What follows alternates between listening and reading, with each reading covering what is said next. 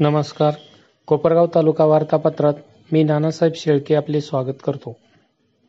शहरातील रिद्धी सिद्धीनगर येथे शुक्रवारी रात्री अज्ञात चोरट्यांनी बंद घराचे कुलूप तोडून दोन लाख त्रेसष्ट हजार रुपयांचा मुद्देमाल चोरून नेला आहे. या घटनेने शहरात खळबळ उडाली आहे. कोपरगाव पालिकेचे उपनगराध्यक्ष स्वप्नील निखाडे यांनी विजय कन्स्ट्रक्शन कंपनीच्या ठेकेदाराकडून दीड लाख रुपये उकळले.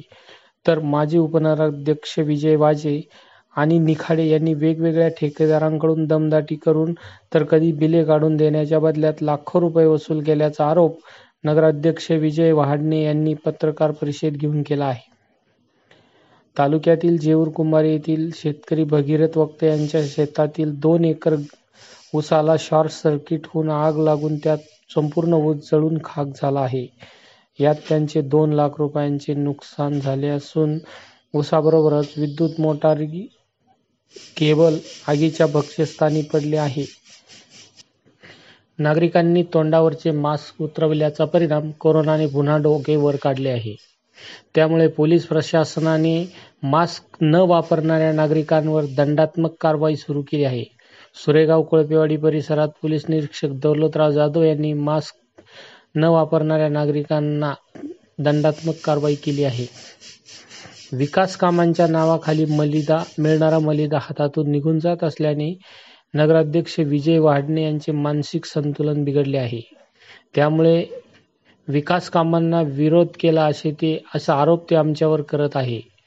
त्यांच्या खाजगीत बोललेल्या गोष्टी उघड केल्या तर त्यांना शहरात तोंड दाखवणे अवघड होईल माझ्यावर दीड लाख रुपये घेतल्याचा आरोप करणाऱ्या नगराध्यक्षांनी पाणी पुरवठा ठेकेदार विजय कन्स्ट्रक्शन यांचे तीन कोटीचे बिले काढले. मला व मला कुठलाही सहीचा अधिकार नसताना मी पैसे खाल्ल्याचा आरोप त्यांनी माझ्यावर केला असा थेट आरोप उपनगराध्यक्ष स्वप्नील निखाडे यांनी नगराध्यक्ष वहाडणे यांच्यावर केला आहे.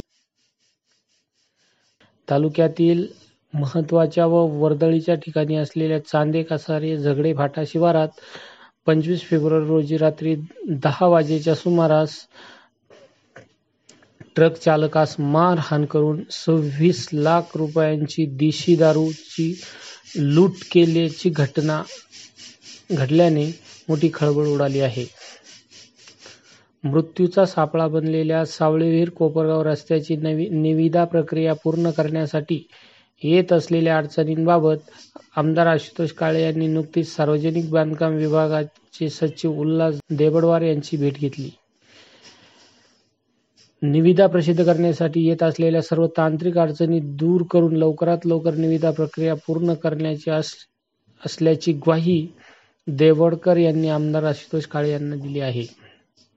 राज्यात मागील काही दिवसापासून करोना रुग्ण वाढत असल्याच्या पार्श्वभूमीवर महाविकास आघाडी सरकारने तालुका स्तरावर पुन्हा कोविड केअर सेंटर सुरू करण्याचे आदेश दिले आहेत.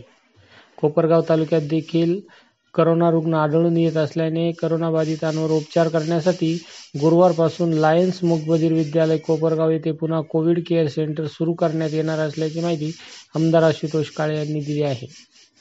महाराष्ट्र राज्य विद्युत वितरण कंपनीच्या लाईटच्या तारांचे पोलवर घर्षण होऊन कोपरगाव तालुक्यातील सोनेवाडी चिंचमाळा परिसरातील शेतकऱ्यांचा गळितास आलेला तीन एकर ऊस जळून खाक झाला. त्यात शेतकऱ्यांचे लाखो रुपये नुकसान झाले आहे.